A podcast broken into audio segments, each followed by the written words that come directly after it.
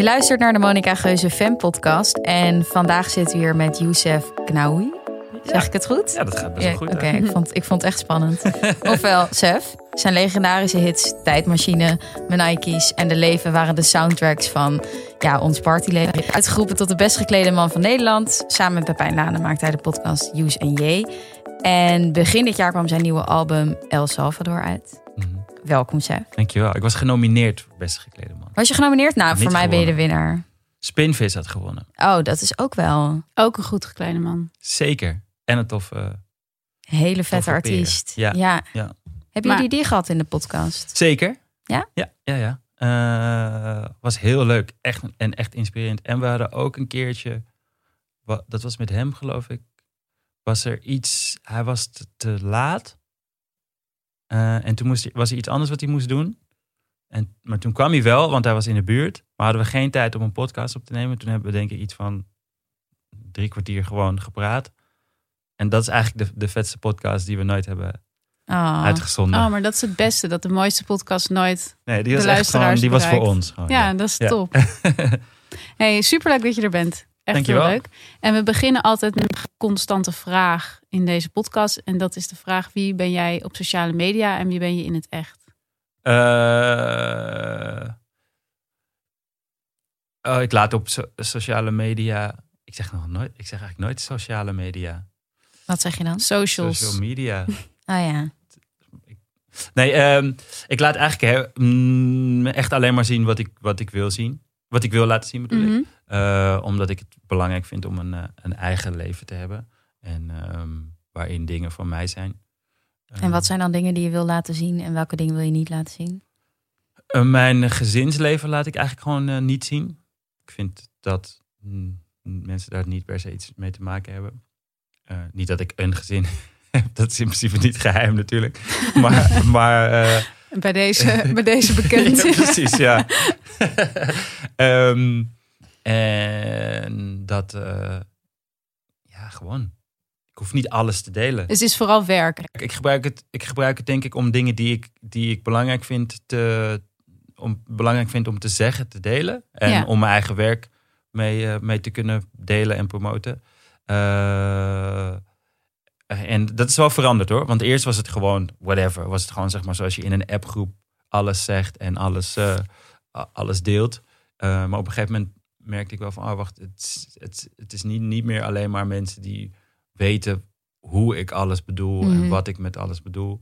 Eh, Nee, het is niet meer onder ons, zeg maar. het is niet meer onder ons. Het was op Twitter ook, zeg maar. Ik denk dat als je gaat graven naar het begin van Twitter, was het gewoon echt zo van, hey, wie, eh, wie heeft er zin om straks naar de bioscoop te gaan, zeg maar. Het was echt Ah, ja. zo, zo open. Ja, een soort publiek sms'en Twitter vroeger. Ja. Ja. en je kon gewoon, weet je, de- eh, dan ging je gewoon, eh, hoorde je een nummer langskomen. Wat een kutnummer is het eigenlijk. Een naam en toenaam erbij en zo. En op een gegeven moment krijg je dan mensen die dat dan niet, niet leuk vinden. Omdat ze denken van, ja, wat zit je nou te haten op dit? En dan denk je, als je een context meekrijgt van waarom. En Mhm.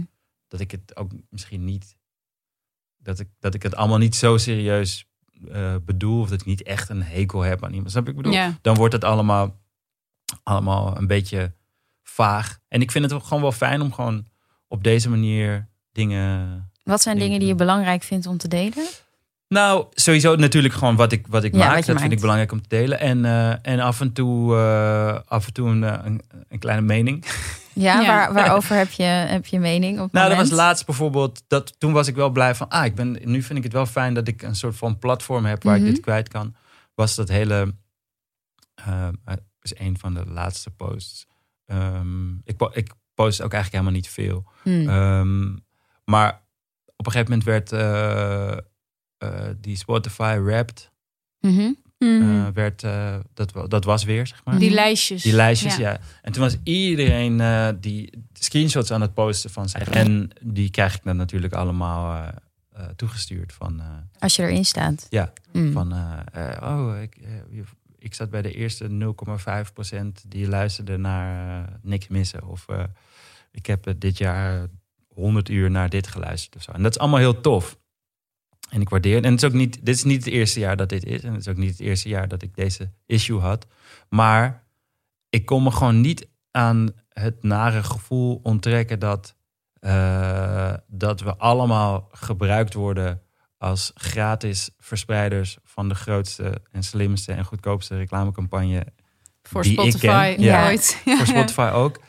Dat in combinatie met hoe eh, niet fair Spotify is eh, richting artiesten. Mhm. En het feit dat het nog een, eh, een, ehm, een uiting is van, van mensen die kunst willen kwantificeren op basis van cijfers. Mhm. Ehm, net als je hebt ook de Buma Awards, zeg maar. Oh, dat, is ja. gewoon, dat is gewoon een award die op basis is van de meeste Buma inkomsten. Ja, dat is voor mij geen award. Dat is gewoon een feit. Ja. Van, ja, oké, ja, Snelle heeft eh, de meeste streams dit jaar. Oké, ja. Dat betekent voor mij inhoudelijk niks. Behalve Snelle heeft de meeste streams. Mhm. Dat zegt voor mij niks over zijn nummer. Dat zegt iets over hoeveel mensen dat nummer leuk vinden. Mhm. Ehm, maar als je, het wordt dus een wedstrijd. Er wordt een wedstrijd van gemaakt. Ik had zoveel streams, ik had zoveel streams, ik had zoveel streams. Ja. En ik van ja, maar daar gaat het toch helemaal niet om. Het gaat er toch om of iets vet, voor mij in ieder geval, voor Mhm. mij persoonlijk. Het gaat mij erom dat het tof is. eh, of het tof is of niet. En Ja. het wordt heel erg. eh, hoe noem je En wie beoordeelt dan of het tof is? Dus niet de crowd. Eh, ikzelf. Ja, Oh, oké. Ja, en ik ben wel geïnteresseerd in. In principe ben ik wel geïnteresseerd in, in de, de lijstjes van. Dit vind ik daar tof. Of ik, in Ja. principe vind ik het ook wel leuk om te zien wat iemand het meest geluisterd heeft. Alleen dan. Nou, het alle lijkt me voor jezelf ook wel interessant dat je ziet, oh, blijkbaar dit nummer. eh, Ja, maar dat is zo willekeurig. Ja. Zeg maar, het, het, dat. Je kan, wat moet ik er daar vervolgens mee? Zeg maar. Ik, ik- ja, je kan er eigenlijk niks mee. Nee, ik ga, want ik ga niet nog een keer dat nummer Nee. maken of zo. Nou, dat vond ik wel interessant om een keer te horen in jullie podcast. Dat het ook, die cijfers zijn natuurlijk nu zo belangrijk voor heel veel mensen. Dat er dan ook bijvoorbeeld jonge rappers waren die dan als een Ja. nummer niet genoeg gestreamd werd, het weer offline haalden. Omdat Ja, ze het te slecht vonden staan. Ja, Mhm. en voor mij draagt zo'n rap bij aan, aan dat mechanisme. En eh, dat, het, dat het voor artiesten al zoiets, zo'n grote eh, issue is, zeg maar. Van ik, hoeveel streams ze hebben, dat ze het continu bijhouden. Ehm, dat is tot daaraan toe, want dat is in, in zekere zin hun, hoort het bij hun werk. Mhm. Ehm, maar het publiek is ook gewoon heel erg mee bezig. Dus eh, eh, omdat je gewoon onder elk nummer kan zien hoe vaak het Ja. geluisterd is. Een rapper Boef die dan Ja. ook steeds op Instagram zegt van Mhm. allemaal met track Mhm. streamen. Het wordt de meest gestreamde track van dit jaar of Ja. zo. En dan gebeurt het ook, want die Ja. gast heeft gewoon heel veel volgers. Ja, en ja. Die, die doen dat allemaal. ja, precies. En ja, dat interesseert mij gewoon echt niet. Gewoon. Ik, en ik vind, sterker nog, ik vind dat, eh, ik vind dat schadelijk. Is het schadelijk voor de kwaliteit ook van muziek? Absoluut. Ja, ja, want als je, als je dus, ik ben blij dat ik en dat ik een soort gekke voorsprong heb gehad eh, met het maken van muziek, dat dat gewoon nog niet echt een issue was. Toen Ja. ik dat, toen ik dat Mhm. deed, dat was er gewoon niet. En ehm, dat, weet je, het was wel vet als je op de radio kwam of op televisie, maar je kon het niet echt aan een soort cijfer hangen. En dat waren ook gewoon mensen die dat bepaalden. Het was Mhm. gewoon iemand of een groepje mensen die Ja. bij, bij, eh, bij 3FM of bij TMF zijn. Maar dat is ook met Spotify zo, toch? Je Nee. hebt dat, nee, maar je hebt, je had die, Ja, ja, die zo- ja, ja, vrouw en die cureerde de, de hiphoplijst van Nederland. Ja, Diewertje. Ja, die was Ja, ja. en die werd bedreigd. En Ja, dat was, dat was, weet je, daar kan je veel over zeggen, maar dat was in ieder geval op basis van, eh, eh, Van een smaak. een soort een Ja. smaak en een soort menselijke inschatting. ja. En het was niet als er een, want je kan best wel makkelijk gewoon een kutnummer heel vaak laten streamen, zeg maar. Ja. Soms gebeurt dat. en alles Maar- gaat meer op elkaar lijken. Dat, maar dan is het wel zo, dan is het aan iemand die zegt van ja, oké, dit is wel heel veel gestreamd, maar dat, het is niet per se wat wij belangrijk vinden in deze lijst, of wat, wat goed is of zoiets. Om, Ja. En om dat dan vervolgens die push te geven. Denk om- je dat je in het begin van je carrière andere muziek was gaan maken als je wel onder invloed van dat soort mechanismen had gewerkt? Ik ben in het, in, op een gegeven moment in, in, in mijn carrière andere muziek gaan maken onder invloed van succes. Wat dan? Nou ja, ik was gewoon wel weer bezig, veel meer bezig met, met hits. En eh, als je namelijk eenmaal een hit gehad hebt, Mm. is, is het is, het is een zeer zoete smaak. Ja, Eh, ehm, Kan je die smaak beschrijven? er is vast een soort Griekse tragedie of zo die, daar, die daarover gaat. Of een Griekse mythe die daarover gaat. Ja, kijk, wat er gebeurt als je een. eh, iets uitbrengt wat aanslaat, Mhm. is dat je dat gewoon de hele tijd zo Voelt. voelt. Ja. Overal, zeg maar. Je, Je krijgt het overal terug. je krijgt het overal terug. En dat, is, eh, dat was in die tijd nog heftiger dan nu. Want nu kan Boef 10 miljoen streams hebben op een nummer wat ik nog nooit gehoord heb. Mhm. Want dat, ja, ik kan het, als ik het niet aanklik, dan hoor ik het niet.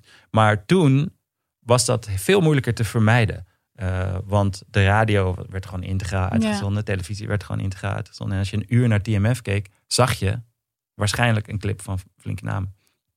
Eh, of de Opposites of Ja. Party Squad. Zeg maar. Dus dan kon je er gewoon niet omheen. Of je moest die hele zender niet bekijken. Wat alleen maar gold voor mensen boven een bepaalde Mhm. leeftijd. Ehm, en dan heb je ook nat- natuurlijk dat als je live gaat spelen en je doet een nummer en iedereen zingt het mee, Mhm. Dat is gewoon het allervetste wat er bestaat. Ja. Dat is, Ik weet dat nog zo goed die tijd. Ja. Ik, ik was toen denk ik 17 of zo. Dat echt, als de flinke namen, als dat ergens was, dan zat ik alleen maar op in de mediatheek op school te Ja, refreshen om elkaar te kopen. Mediatheek. Ja, ja hoor, echt waar. Stond ik echt vooraan. Hoor. Ja, wat leuk. Echt, ja, ja. Echt Nee, maar ja, dat is en dat wil je gewoon, dat wil je gewoon e- eh, evenaren. Alleen op een gegeven moment kom je erachter van, oh wacht, dat is eigenlijk alleen maar vet als wat je gemaakt hebt, wat- dat je dat zelf ook echt heel vet vindt. Mhm. Ehm, Het is niet iets wat je kan afdwingen. Nee, nee, ik bedoel meer dat, dat iets kan ook een hit worden. Mhm. eh, zonder dat je het zelf een vet nummer vindt. Mhm. Ehm, Is dat niet, gebeurt dat niet heel vaak? ja, en dat is een gevoel wat ik niet meer wil. Ik heb dat namelijk een keer echt gehad. Dat op een gegeven moment.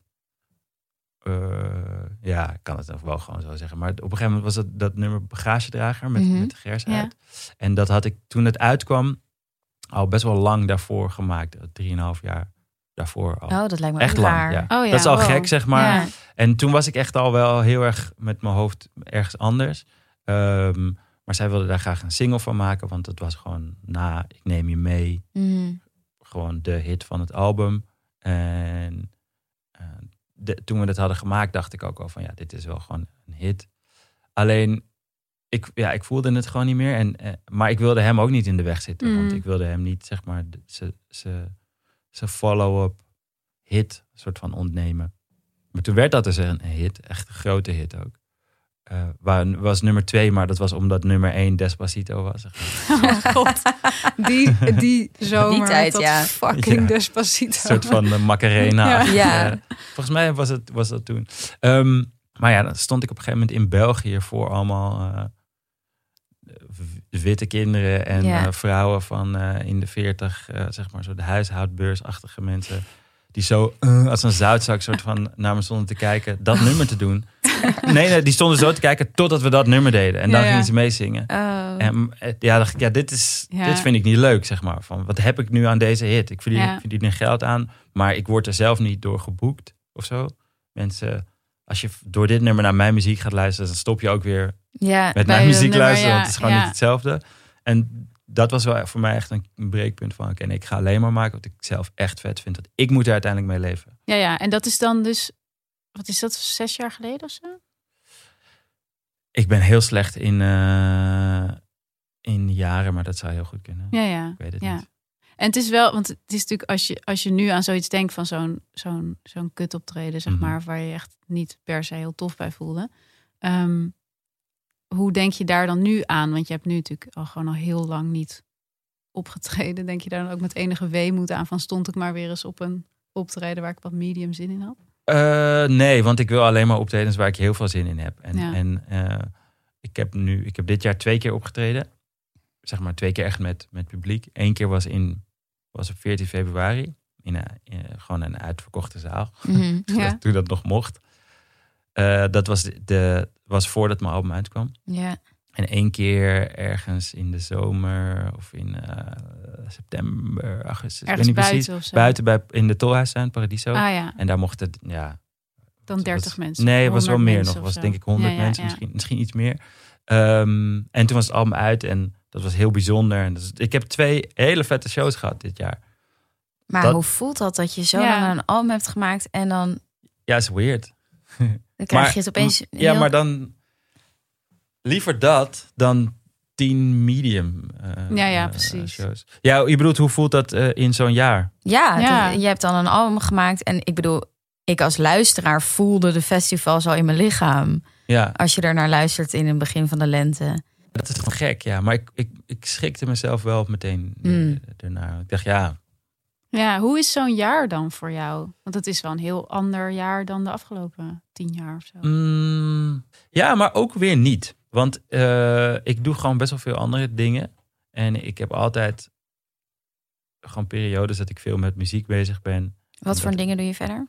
Eh, ik, ik ben eh, art director bij Top Notch Mhm. eh, en Noah's Ark. En daar, maak ik, daar ga ik over, zeg maar, de, de, de visuele kant van, Mhm. eh, van dingen. Dan maak ik, eh, ja, ik maak eigenlijk een soort van campagnes voor, voor artiesten. Mhm. eh, met, met een heleboel mensen samen. En in sommige gevallen is dat dan ehm, gewoon bedenken van misschien moeten we voor deze plaat een beetje deze richting op gaan qua look en feel. En soms is het dat helemaal maken. Mhm. Dus videoclips maken. Ik maak heel veel ja, en videoclips. je maakt ook al je eigen videoclips, toch? Niet allemaal, maar wel, zo, ja, wel bijna allemaal. Ja. Ja. Ehm, eh, eh, en soms maak ik een, eh weet je, maak ik covers of voor mensen. En, maar soms is het ook alleen maar zeggen van, hey, volgens mij moeten jullie samenwerken. En soms is het alleen maar naar iets kijken. En dan zeggen van, is. Leuk. Nu moet je gewoon niks meer aan doen. Ja. Dat, dus daar ben ik altijd gewoon mee bezig. En die, die, de podcast natuurlijk. En ja, nu, als ik het zo, zo even 1, 2, 3 voor me had, weet ik niet. Maar ik heb altijd gewoon heel veel dingen Mhm. going on. Je had niet opeens een lege agenda dit jaar. Het was crazy druk. Ja? Ja. ik heb het echt, eh, het was gewoon misschien twee maanden of zo dat het even rustig was. En daarna ben ik echt als- een bezetene alleen maar. Ik, ik, ik heb denk ik, ik weet, niet, ik weet niet hoeveel clips ik Maar heb ik gemaakt. neem aan dat je Hmm. wel het plan wel was om bijvoorbeeld op veel podia te staan. Ja, met ja, dit dat album, was wel toch? het plan. Ja, ja. Ik stond eh, heel- afgelopen vrijdag eh, stond ik in Paradiso. Ah, Oh. Vinden wij vooral Ja, heel jammer. Ja, maar dat, dat kon ik dus. Ik, het ding was, ik wilde dat aankondigen een week na mijn album. Maar mijn album kwam Ja, ja. 27 maart. Dat ging gewoon niet door. En, en is dat dan een soort rouwgevoel? Of, of ben jij heb- iemand die dan weer heel snel het, Het is- kan relativeren? Of er misschien ook wel iets moois Het gold voor iedereen. Ja, Het gold voor iedereen. Dus ik bedoel, om maar een voorbeeld te noemen. Ik heb nog nooit op Blowlands solo gestaan. Dat wilde ik heel graag. Wil ik nog steeds heel graag. Ehm, en ik was eigenlijk al een beetje heel erg aan de late kant met het album. Maar het was niet onmogelijk, zeg maar, Mhm. dat dat nog kon. Als het allemaal door was gegaan, alle festivals. En ik had dit album uitgebracht. En ik zou niet met dit album op Blowlands staan. Maar andere Ja. mensen wel. Zou ik wel echt van balen. ja, nu ja. stond niemand dus ja, dan is dat is gewoon... het ook makkelijker. Is het Ben je, anders, ben je ja. competitief ingesteld? Op creatief gebied wel, ja. Ja, dus niet om de aantal streams, maar wel Nee, maar wel het gewoon. podium op Lowlands. Ja, maar dat is ook dat is niet competitief als in ik wil die plek. eh, Ik, ik gun het iemand anders niet, maar ik wil Mhm. dat gewoon, zeg maar. Mhm. Dat, eh, omdat Ja. ik weet hoe leuk het is om daar te spelen en, en, en die reactie. Eh, Want je hebt daar wel gestaan, denk ik, met flinke namen bijvoorbeeld. ja, ja, ik heb Ja. daar heel vaak gestaan, met flinke namen gestaan en met, met, met andere acts heel vaak meegedaan, met de opposite. Ja, ja. En vind je dat dan Dio. moeilijk dat je er dan niet alleen staat? Ja, ik, maar ik val een beetje tussen wal en schip, zeg maar. Omdat ik eh, te groot ben voor de kleinste tent en te klein voor de, eh, voor de Mm. grote tent, zeg Mm. maar. En dat is, dat is een beetje... En, en ook qua genre of zo is het altijd te vaag. En dat is, ook een, dat is wel ook een beetje een soort van... een positie waar ik inmiddels aan gewend geraakt ben. Dat ik Is altijd dat al een lang beetje... zo? Voor mijn gevoel Altijd is, al. Is het altijd zo geweest, zeg maar. Dat ik nooit ergens, dat mensen me niet duidelijk genoeg konden, konden duiden of zo. Ehm, Hoe, hoe komt dat, denk je? ik denk omdat ik, omdat ik, ik wil me niet conformeren aan een bepaalde rol. Zowel creatief als, als persoonlijk gewoon. Mhm. Eh, ja, ik, ik, ik weet het niet. Ja, ik denk dat dat, het, dat is zeg maar hoe ik, hoe, hoe ik er naar kijk. Maar ik kan het heel moeilijk echt zeggen. Want ik, ik ben niet degene die mij wel of niet boekt. Nee. Eh, En misschien ook op het moment dat je daar te veel over na gaat denken, dan. Ja, Ja. precies. Want ik heb ook wel eens een, een, weet je, een album gemaakt dat ik dacht, ja, nu dit is live, gaat het uh, knallen. Ja, ja. En dan dat werkt dan gewoon niet zo goed. Zeg maar. Dus het enige wat ik kan doen is iets maken wat ik zelf echt vet vind. Ja, En, en dan, dat heb ik dus nu gedaan. Oh, ja. dit is mijn, wat mij betreft mijn meest concessieloze album. En ook ja, in reactie eh, meest positief. Zeg maar. Nou, het is natuurlijk wel heel. ehm het, is, het er zit een beetje een paradox in, want het was gek genoeg. Het, het kwam uit in maart, toch? Mhm. Ja, en voor mij was eh, zeker El Salvador, dat nummer voelt echt corona. Zo. Ja, ja. Ik heb ook het gevoel dat het goed is geweest voor het album. Ja. Eh, Omdat mensen er gewoon anders naar geluisterd hebben. Geluisterd Mhm. hebben of be- beter. Nou, het is een, een nummer waar het, het- of het hele album er zit er heel iets heel existentieels en, Mhm. en naar binnen keren in en ook natuurlijk met die spiegels in je knus. Ja. Het heeft iets heel reflectiefs en dat Ja. was natuurlijk een soort van noodgedwongen Collectieve thema reflectie, van dit ja. jaar, denk ik. Ja, ja. Maar dat, ja, dat is dan. Ja, dat was inderdaad zo. En het is een beetje net als. eh, ja. Als ik, als ik iemand in de. eh, eh, ah, ah, Oké. Ah, Als, ik, als je je muziek laat horen aan iemand, zijn er bepaalde manieren waarop je wil dat iemand luistert. Dus als iemand bij mij in de studio komt of zo en wil wat dingen horen, en gaat zitten en zit op zijn telefoon. Dat is niet fijn, snap je? Want dan weet ik van, oké, je bent het aan het luisteren, maar je bent ook iets anders aan het doen. Mhm. Eh, terwijl als je gewoon een goed gesprek hebt of zo en je, er is een soort bepaalde focus en dan zet je iets op, dan luistert iemand ernaar. Zo voelde ik wat betreft dat album, omdat mensen niet ook op hun telefoon Ja, zaten, ja. zeg maar, terwijl ze het Mhm. Of ze waren niet ondertussen bezig met wat er in de Alpha-tent aan de hand was. Of ze waren ja. niet op weg naar, naar werk. Of ze waren niet, weet je, het is, mensen hebben voor mijn gevoel het album gehoord. Ja, En niet alleen maar ge, ge- Denk ik ook. gecheckt.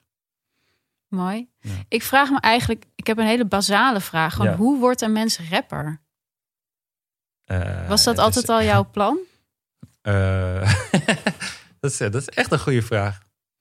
Mm, ik denk dat het was.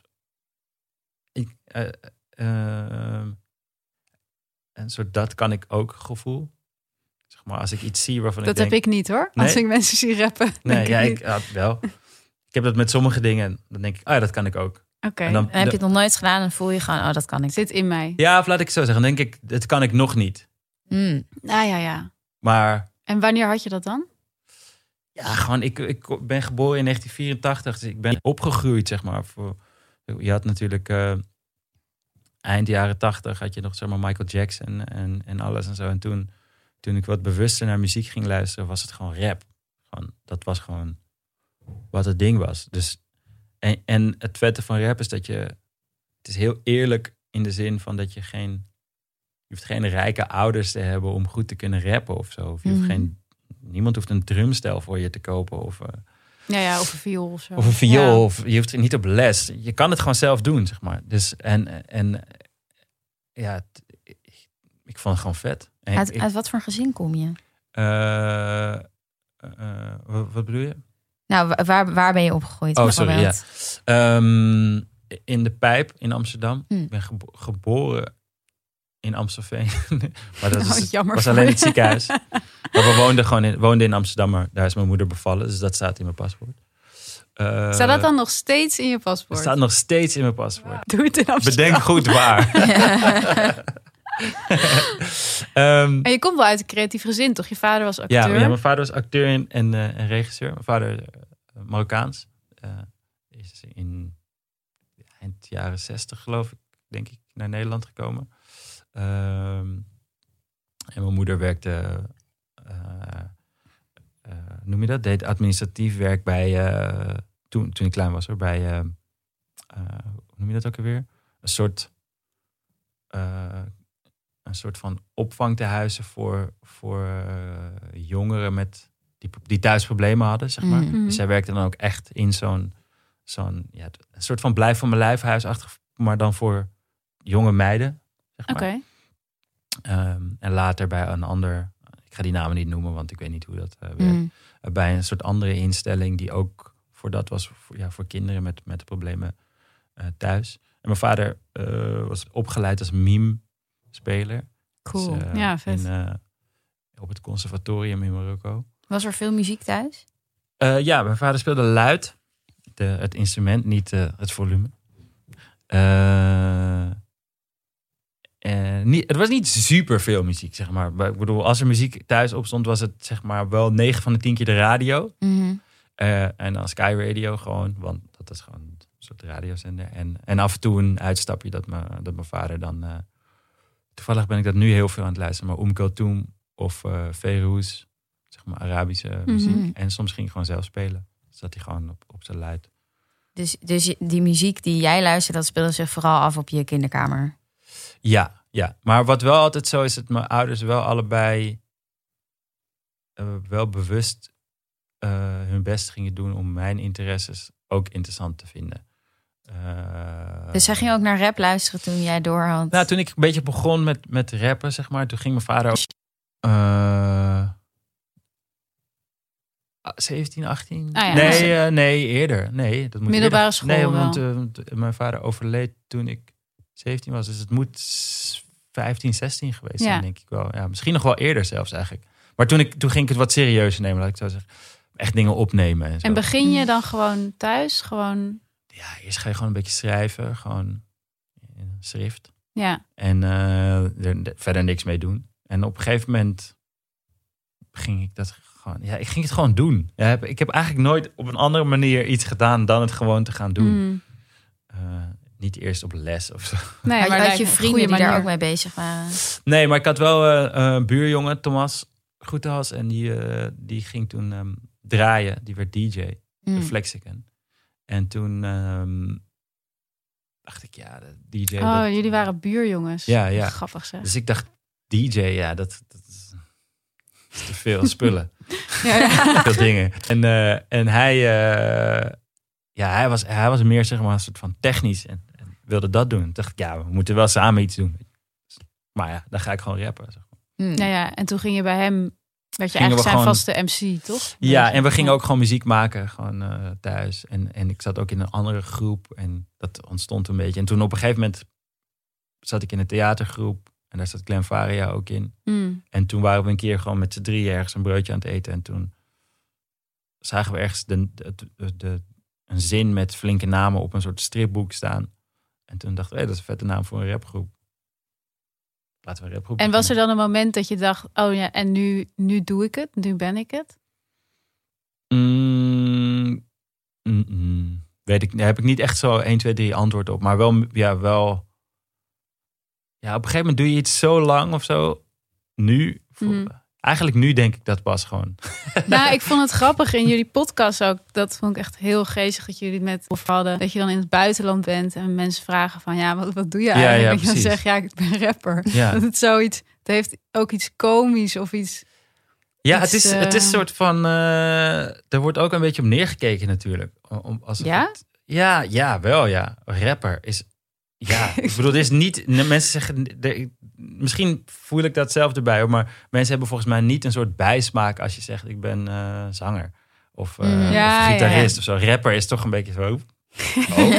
het heeft iets van zo stoer. Oh, ja, eh, jij bent een rapper. Ja, dus, grappig. ja, nee, maar. En je hebt natuurlijk heel veel verschillende soorten rappers ook. Dus je hebt natuurlijk een soort... een paar mensen waar je dan aan denkt misschien. Precies, je hebt verschillende soorten rappers, maar er is en, en, en, en iedereen heeft een beeld.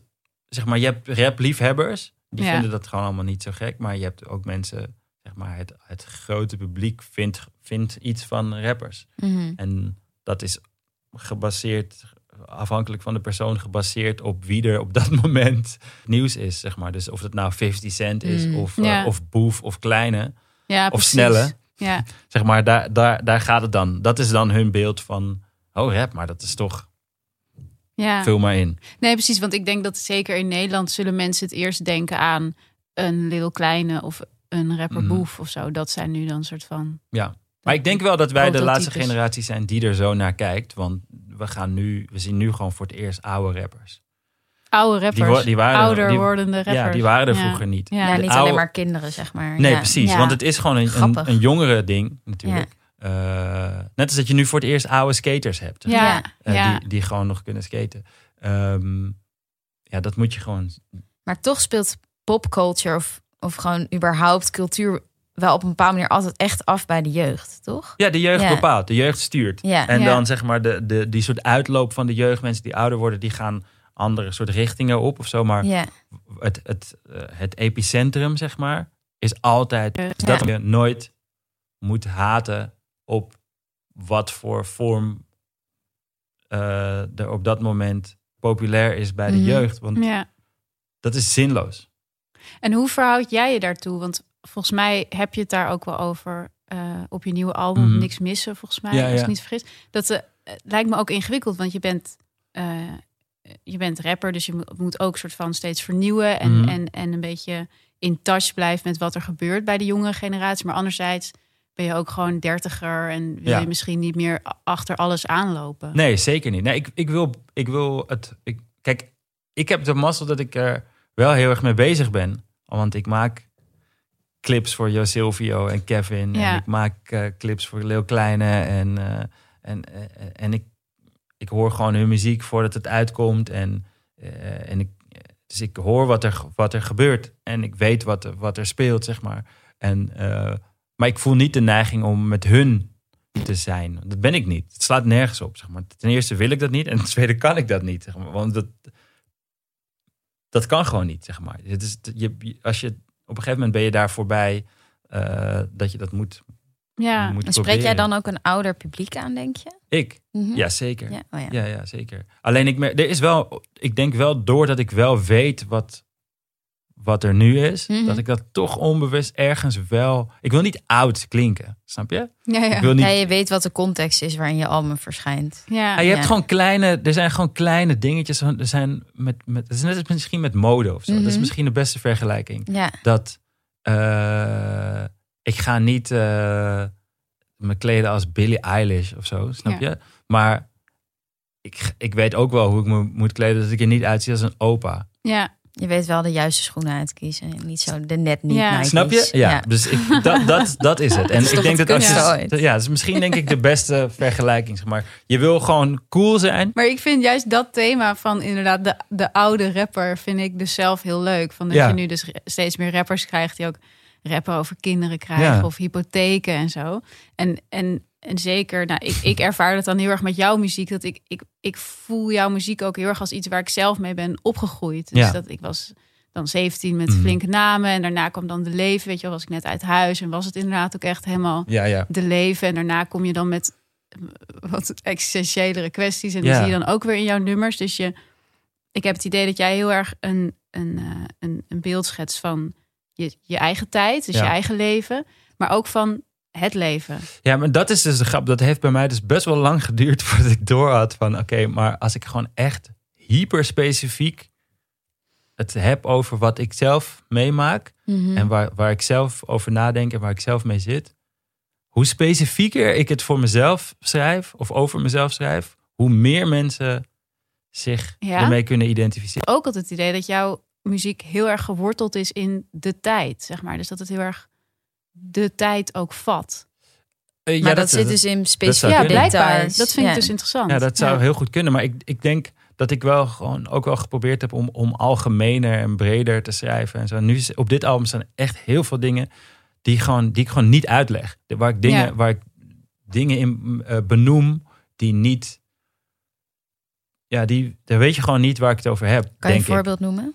Ja, en het nummer Mecca eh, heb ik gewoon. Eigenlijk elke zin gaat heel specifiek over iets van mij. En ook dat is, dat is gewoon. Dan denk ik niet na over wie gaat dit luisteren of wie Hmm. gaat dit horen. Het is gewoon dingen zijn ook best wel een soort van privé of zo. Ehm, maar ik denk dat, en daar krijg ik dan heel veel reacties op. Ik denk dat dat toch is omdat mensen het dan zelf gaan invullen. Mhm. Mhm. Wat ik ermee bedoel. Ja. En dan resoneert het, zeg maar. Want dan, dan, eh, dan interface je zelf met de muziek. Dus dat had ik ook naar Jay-Z luisterde of zo. Dan zei hij iets en dacht ik, ja, wie, wie is dit, zeg maar? Hoe is een super specifieke plek, een super Ja. specifiek persoon. Ik weet niet, maar ik voel dat er iets Ja. zit, zeg maar. Zoals ik naar Frank Ocean luister. Dat is de, eh, ja, die, die schrijft echt best wel, best wel Mhm. vaag en onduidelijk. Maar ook heel specifiek. Maar, wel. maar, Ja. o- voor- o- maar het, is, het is niet vaag en onduidelijk. Het is vaag en onduidelijk voor, Voor- de luisteraar. ja. Voor hem is het hyper specifiek. Omdat het, al, het is allemaal echt en het is allemaal ergens eh, eh, op berust of zo. En dan, daardoor eh, kan ik het niet aan me voorbij laten gaan. Ja, ik moet opletten. Net als je hebt ook een beetje. Je hebt, ik doe veel voice-overs voor, Ja. voor, in, voor reclame dingen. Mhm. Ja. Ehm, en je hebt, je hebt een ding dat als je een reclameblok luistert of, of ziet op televisie, dan heb je. eh, ja, nu. Volgende Ja. reclame. Nu. Dan moet je naar diegene toe. Dus dan let je opeens op. Omdat je zeg maar. eh, omdat je niet Ja. eh, naar iemand toe gaat, moeten mensen naar jou toe komen. Ja, Ik precies. denk maar dat ook dat wel vet toch, dat als mensen hun eigen fantasie moeten gebruiken, dat het dan echt raakt. Ja, Ja, dan gaat het ja. vliegen. Maar dan neem je Ja. ook, dan neem je toch ook je, je, je, je hoe noem je dat? Je, ja, je, je, je luisteraar of je kijker Ja. of wat dan ook, die neem je dan serieus. Ja. Ja, Weet toch ook als je een detective, ik weet niet waarom ik nu naar dit scherm wijs. Hier, zoals zegt hier het. detectives staan. Als je een detective serie ziet, weet ik, CSI of Ja. zo. de- dat is zo gemaakt dat ze je al de hele tijd allemaal hints Ja. geven. Zodat je zelf al snapt. Wat, oh, maar hij weet nog niet. Dat, Ja. Dan voel ik me niet serieus genomen. Dus waarom zou ik dan kijken? zeg maar? Ja. Ja. En wanneer ben jij jouw publiek dan serieus gaan nemen? Wanneer kwam dat besef, zeg maar? Eh, nee, dat is, het is niet dat ik mijn publiek niet serieus nam. Maar dat ik eigenlijk hoe minder rekening ik hou Mhm. met Mhm. wat ik gaat vinden. Mhm. Want dat weet ik niet. Zeg maar. Ik weet alleen maar wat ik echt vet vind op, op dat moment. En dan hoop ik maar dat er meer mensen zijn die zo eh, zijn of denken. En dat is, dat is dus gewoon zo. Je bent niet alleen. Wat een mooi idee. Hey, en wanneer is het dan... ehm, Mag ik nog een beetje thee? trouwens? ja, Ja, tuurlijk. tuurlijk. Eh, wanneer is een nummer dan geslaagd voor jou? Eh, als er veel, als er, als er meer aan de hand is. Als er meer dingen tegelijk gebeuren.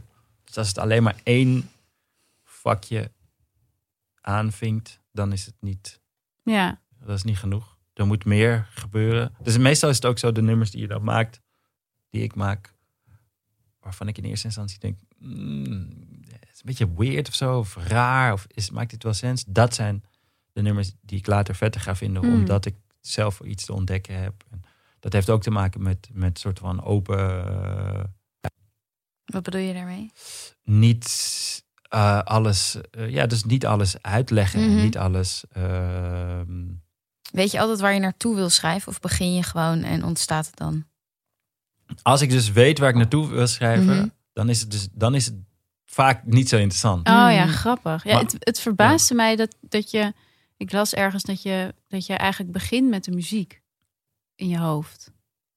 Eh, nee, ik begin de muziek in de studio. Is, ja, ja. is maar dat is de basis, de, de melodie. En dan Ja. komt de tekst. Eh, ja, ik heb wel vaak dingen die ik zeg maar. Ik heb wel veel zinnetjes of zo. Mm. De laatste tijd meer dan, dan vroeger, maar eh, ja.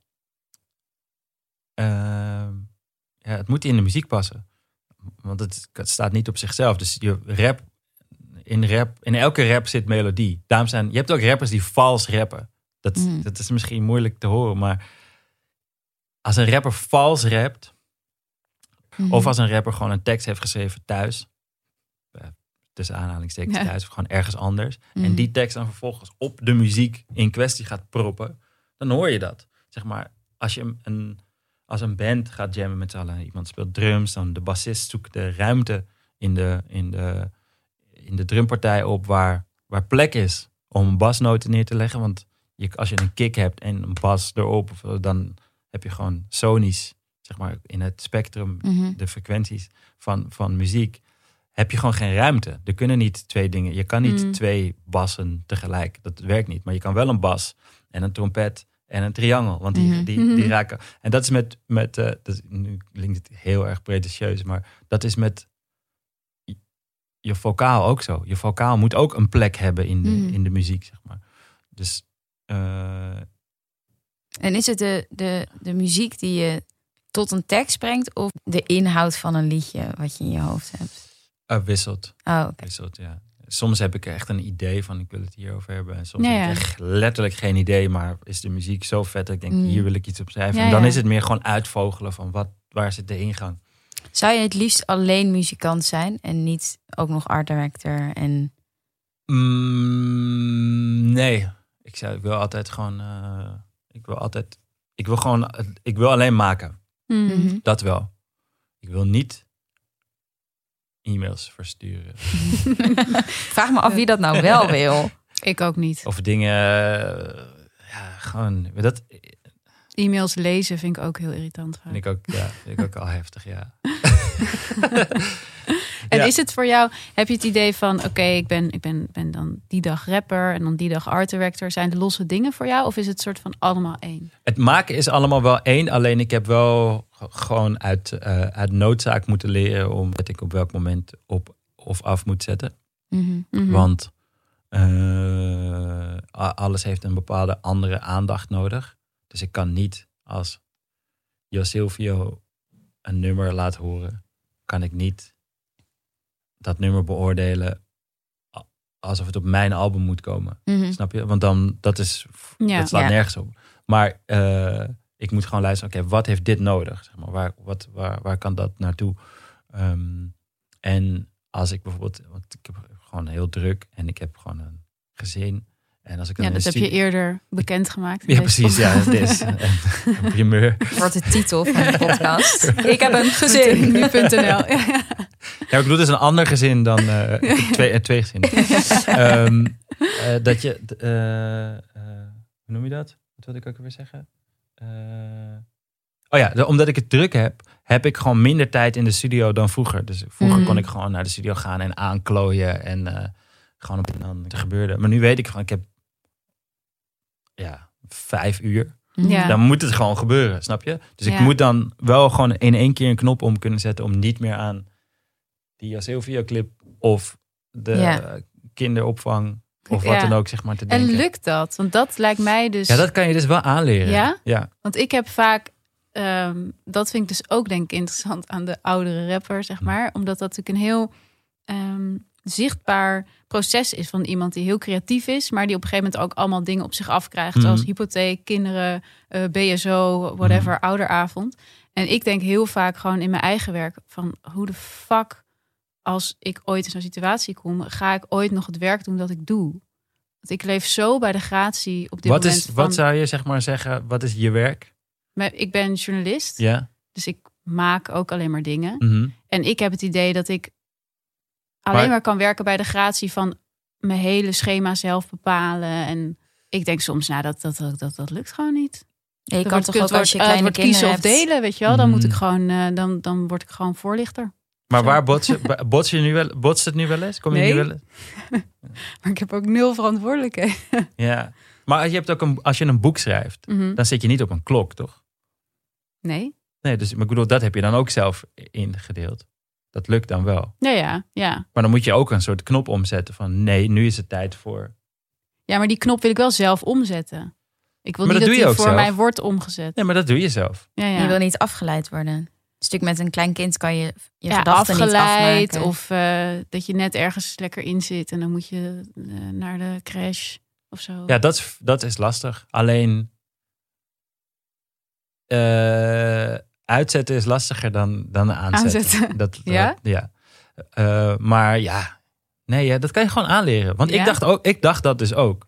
Van nee, ik moet de tijd, ik moet gewoon, ik moet echt. eh, ja, dat is ja, want gewoon, door, je eh, bent er ook wel heel erg van de overtuiging dat creativiteit niet per se iets is wat je, waar je eh, wat opwaait. Nee, dat Ook denk ik wat ook. Ik denk wel- creativiteit is, is wat mij betreft iets dat je constant aan hebt staan. Dat Ja, is ja. gewoon iets wat non-stop eh, eh, is gewoon kijken en luisteren. Nee, namelijk. Maar dat uiteindelijk denk is het ik ook, ook. gewoon werken op dat Nee, ik moment. denk- toch? ik ben Dus ook heel erg vijf van- uur werken nu. van de school van, ik, van niet van, eh, nou, dan ga ik eens op zoek naar inspiratie, weet je, dat heb ik niet.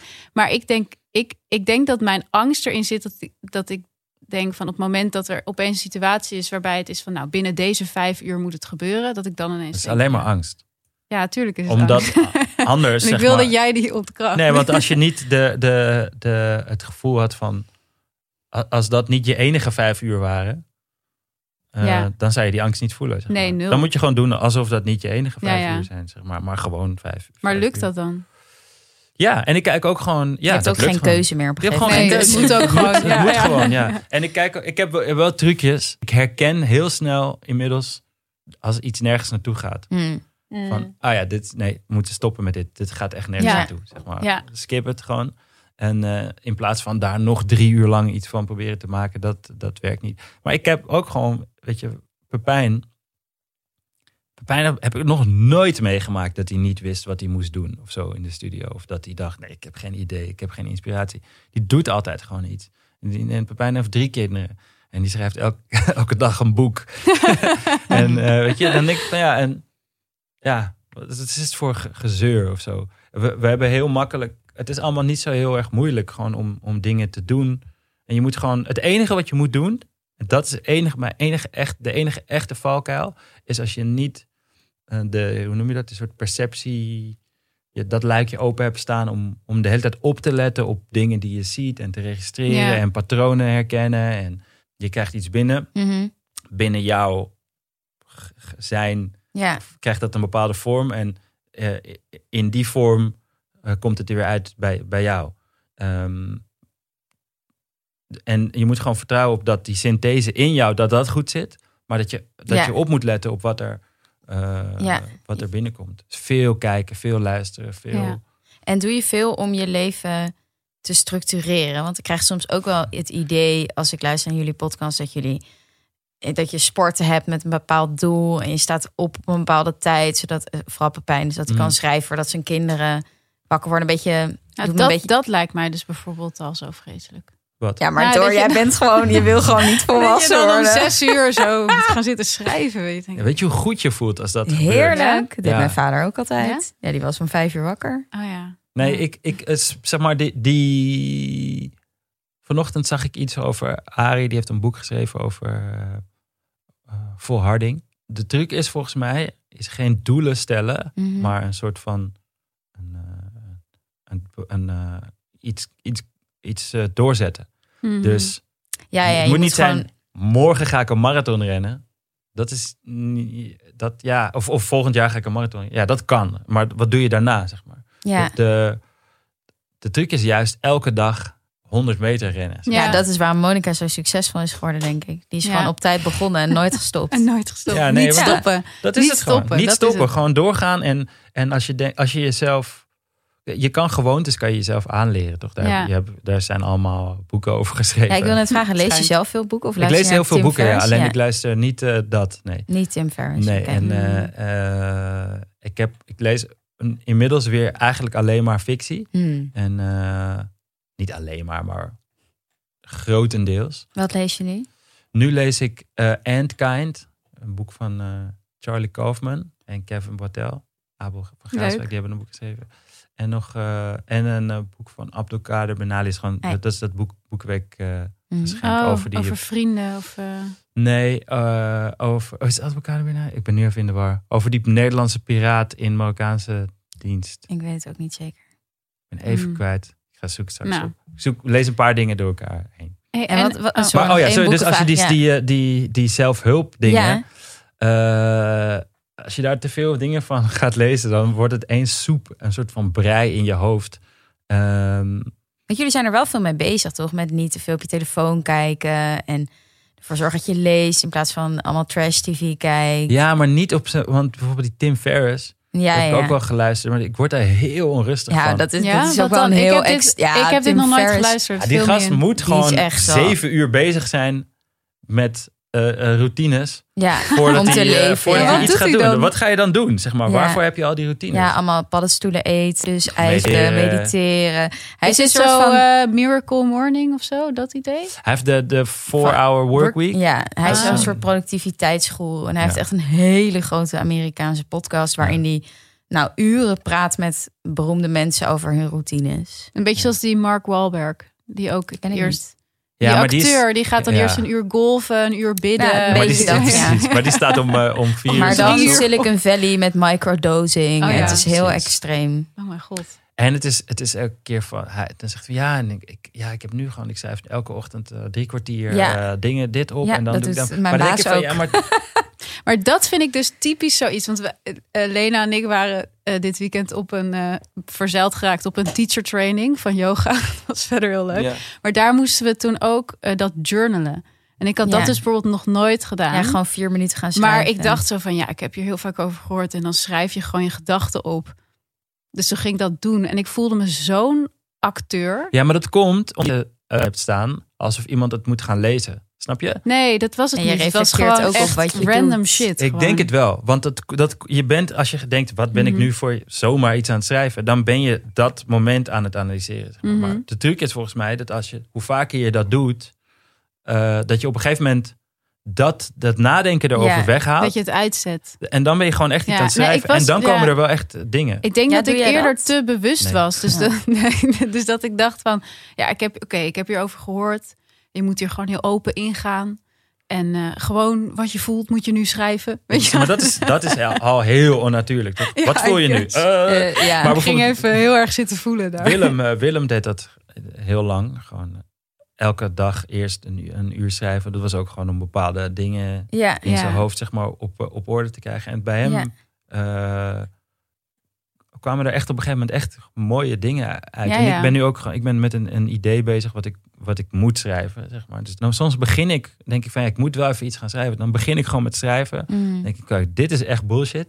Ja, beginnen Ja. is toch echt wel het enige wat je hoeft te doen. Ja. Som- ja. ja. Ja. En dan op een gegeven moment denk ik, ja, dit is bullshit. Maar waar ik nu aan denk, dat is niet Dat is bullshit. wel- ja, ja, en daar dus denk je aan omdat je eerst, Ja. om, ja, precies.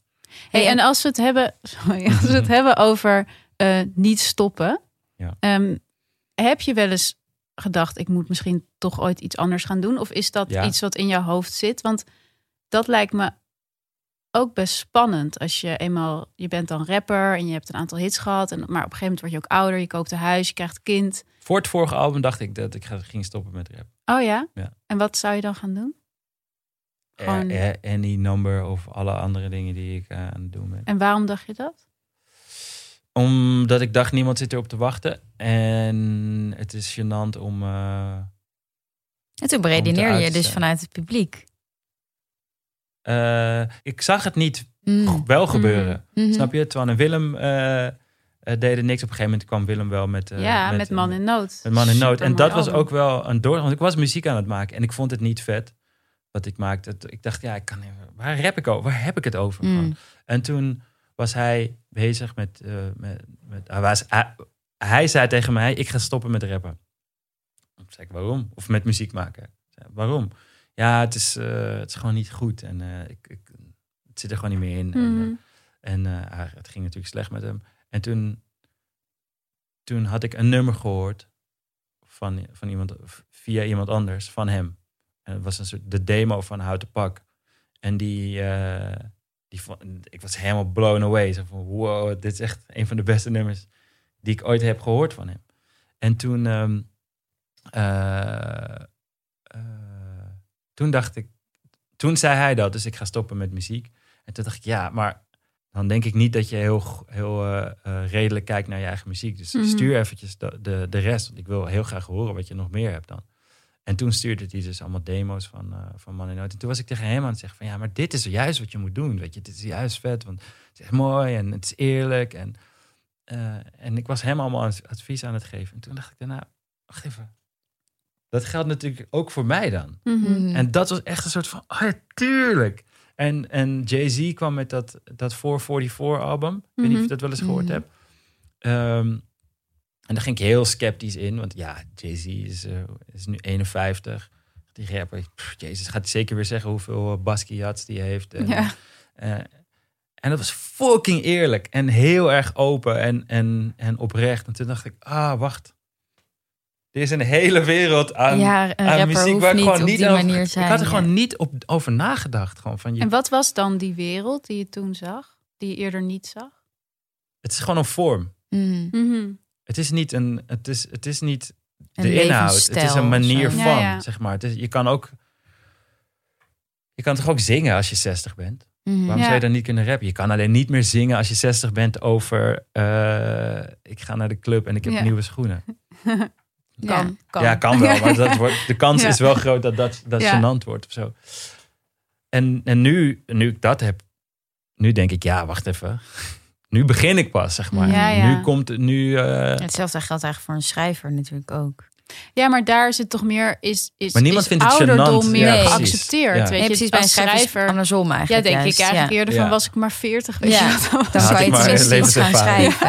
Ja, heb je iets om over te schrijven? Zijn mensen Ja. zo sceptisch van eh, wat heb jij Ja. te vertellen? Weet je wel, dat is ja. natuurlijk Het is eigenlijk heel raar dat dat voor een rapper dan omgekeerd zou zijn. Dat hoe minder je weet, hoe relevanter het is wat Ja. je maakt. Terwijl dus bijvoorbeeld inderdaad Jay-Z, die, die was altijd al heel goed. En, maar hij had, had op een gegeven moment wel een antwoord. Mhm. Omdat hij gewoon alleen maar stoer ging doen en te succesvol was. En letterlijk ging zeggen van... eh, Blue heeft deze Basquiat en deze eh, Warhol en weet ik veel. Oh, Dit is compleet unrelatable, zeg maar. ja. Niemand heeft deze, herkent deze situatie. Eh, eh, maar op een gegeven moment ging je dus hebben over, die, over de bijna scheiding met, Mm. met zijn vrouw. En, en eh, dat hij in therapie ging. En dat hij. Dat, en, en ging het veel meer ook, ook wat hij daarvoor ook al deed, maar over maatschappelijke dingen. Weet je, over, over dat het belangrijk is om als, als zwarte man ehm, te investeren Mhm. in grond, in eigen kapitaal, om onafhankelijk te zijn, om niet met een, eh, om niet eh, eh, met het systeem mee te hoeven gaan, wat niet gebouwd is voor mensen die eruit zien zoals hij. Mhm. En, en dat soort dingen. En dan ben, dan, is, dan ben je aan het delen Mhm. in plaats van aan het, Zenden. aan het zenden. Ja. En Hoe- dat, dat is denk ik gewoon waarom het interessant werd. En hoe, hoe oud is Kanye West eigenlijk? Ik zou zeggen 45 of zo. Want als het- op een bepaalde manier valt hij helemaal buiten het idee van een oude rapper voor mij. Eh, ja. ja, dat klopt. Maar dat komt misschien ook omdat hij best wel veel andere dingen doet. Ja, ik weet niet Maar wat snap je wat ik bedoel? Kanye West staat soort... Hij is, heel, hij is buiten wel die- jeugdig of zo, ja. Ja. Maar omdat hij zo super impulsief is. En, eh, Ik vond het ook heel raar dat Kim Kardashian nu 40 Ja. is. ja, maar 40 vind ik echt vind ik inmiddels helemaal niet meer oud. Maar 45 is natuurlijk ook wel een oude rapper. Maar hij is op een bepaalde manier nog steeds de trekker van de car van wat relevant. Ja, omdat hij continu, en dat, maar dat is niet voor iedereen weggelegd, omdat hij continu, even los van alle andere dingen, wel probeert te vernieuwen. Ja. En hij is wel bezig met progressie op de een of andere manier. Ik luisterde laatst Joe Rogan, dat doe ik echt nooit, met Ja. Kanye West. Want ik dacht, ik, ik weet niet, ik ben ge- gefascineerd door Kim en Kanye. Ja, ik ja. vind dat echt ontzettend boeiend.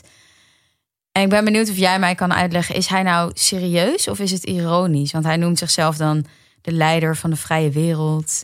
En zijn lievelingswoord, dat was een van de hoogtepunten uit de podcast, is paradigma shift. Ja. Oh ja? Paradigm shift. Dat vond ik heel nice. Ja. Had ook mijn lievelingswoord kunnen zijn. Hm. Maar is dat ook een manier van ehm imagobeelding? Nee. En het is allemaal echt. Het is echt, en eh, hij is. eh, eh, hij, de, hij, is, hij, is, hij is super bipolair. Mhm. Echt gewoon eh, medisch, ge, ge- hoe noem je dat, gediagnosticeerd, zeg maar. Interessante leider van de wereld zou dat worden. Ehm, Ja. en hij neemt. eh, Wel misschien de leider die de wereld het meest zou verdienen. Nou ja, de grap is dus, kijk, ik volg Kanye West echt al echt van het begin. Ook Mhm. echt heel erg lang geleden. Werd eh, in Amerika, was, had hij gewoon, was hij producer voor wat mensen en voor Jay-Z en zo. En ik heb gewoon heel erg de hele groei van hem meegemaakt. En, en het leuke aan hem is dat hij alles deelde. Mhm. Goede dingen, slechte Ja. dingen. Alles was heel erg open. Gewoon bijna op, niet bijna, op het gênante af. Gewoon, Mhm. je hebt alles, alles mag je meekijken, zeg maar. Alles heb je meegemaakt. En ehm, wat zijn probleem en zijn gave is, is dat hij geen filter heeft. Dus, Mhm. eh, en dat hij niet bezig is met dat andere mensen dingen anders verwerken dan, dan hij. Dus hij zegt al die dingen. En ik, ik begrijp wat hij, ik snap wat hij bedoelt. Hij communiceert het alleen helemaal Mhm. onduidelijk. Mhm. Omdat hij gewoon halverwege een zin aan een nieuwe zin begint. En hij, hij het zegt het in dat interview, zegt hij het ook. Zegt hij van, ik ben een soort Super Mario... die elke keer als er een nieuw wolkje voorbij eh, komt vliegen... spring ik op dat wolkje. Ja, ja, ja. Dus hij is niet bezig met het, eh, het rondje... waardoor hij, dat het gewoon vaag is wat hij zegt. Alleen als je al die informatie hebt van al die jaren en al die interviews... En eigenlijk zegt hij in dat interview... behalve dat hij het super weird verwoordt... zegt hij gewoon, ik wil de wereld graag een betere plek maken... Door... eh, en ik geloof dat dat kan door eh, vormgeving. Ja, door muziek en ja. Ja, en ja, vormgeving in de breedste zin. Dus of muziek maken of scholen bouwen op een andere manier. Of, eh, Mhm. of eh, eh, wijken ja, een soort bouwen. herstructurering. Ja. Ja, heb jij en ook de is- behoefte om de wereld een betere plek te maken? Eh, ja, alleen niet op, niet op die manier. Mm. Ik heb wel de behoefte aan... eh, de van binnenuit.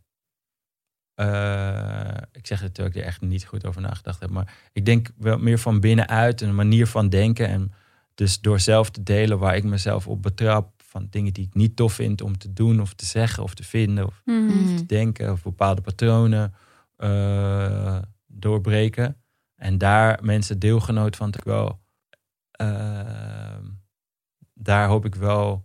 Ik vind, het, ik vind het wel belangrijk dat het beter Mhm. wordt. Ja. En ik, voel, ik heb wel het gevoel van: oké, ik heb wel veel mensen die luisteren die voor, wat mij betreft, redelijk verstandig overkomen. Dus die, die hebben ook verantwoordelijkheid. Ja. Weet je, en daar wil ik dat dan wel mee delen. Maar niet, hij, is wel, hij heeft wel echt een soort messias Ja. complex. Dat heb ik eh, niet. En hoe, hoe is dat bij jou dan met, want als je het hebt over hem, dat hij zoveel deelt, weet je, Mhm. over zijn eigen leven. Hoe is dat bij jou? Is, wil jij veel delen over jezelf? Ik weet niet of kan je veel In je nummers? over je eigen leven. Hij deelt alles over zijn Ja? eigen leven. Ja. Oké, Pardon. Ja. sorry. Nee, ja, volgens, volgens mij deelt hij echt alles. Ehm, maar hij wil gewoon. Kijk, weet je wat het is? Hij, hij heeft dan van die, van die. Als hij net iets geleerd heeft, Ja. dan gaat hij dat daarna meteen aan andere mensen leren. ja. Mhm. Zonder dat hij het helemaal begrijpt. Oh ja. En ik wil wel graag iets beter dat ik het ga delen. Dus om maar het even naar deze tijd te brengen. We hebben het gek genoeg bijna nog niet hierover gehad. Maar daar ben ik eigenlijk wel blij mee. Als het gaat over eh, eh, het coronabeleid. Mhm. zo. Mhm. Zie ik allemaal mensen die iets vinden van... Ja, nee, maar dat is gewoon onzin. Want eh, Ja. die, hoe heet die test ook alweer? Die afkorting PCR. PCR-test, dat klopt helemaal niet, want dit Ja. en dat. En dan denk ik van, ja, je weet het niet. Ja. En ik denk dat ik het beter weet dan jij, maar ik weet het ook niet. ja. Dus ik ga niet, wat, wat, wat ik belangrijk vind, is om niet mensen te gaan zeggen, nee, je moet er zo naar kijken. Maar je- ik denk wel dat je de manier van tot conclusies komen, dat je die wel kan beïnvloeden en dat mensen dan uiteindelijk, als, als, eh, als, je dat, als je dat soort van stappenplan volgt, dat je dan tot dezelfde conclusies komt. Ja, maar ik heb wel het idee dat dat ook dat deze houding ook wel heel erg in jouw muziek zit. Want als ik kijk naar ehm bijvoorbeeld leven en niks missen, vind ik best wel groot. Terwijl er toch eigenlijk maar een paar jaar tussen zit. Ah, ja. Qua- Ja, ik vind eigenlijk best wel heel erg hetzelfde. Ja? Ja. Oh ja, en het enige is toch het ene is een beetje van, nou, ik leef alsof het mijn laatste dag is en, eh, en je pakt eh, pak wat je pak kan meer, een soort van geniet nu je kan. En niks missen vind ik meer van, fuck. Ja, maar het eh, is we wel gaan wel allemaal dezelfde. dood. Ja, maar het is wel dezelfde. Ja, ik zie wel hoe je er gekomen bent. Ja, Maar er zit ook voor mijn gevoel iets van voortschrijdend inzicht in.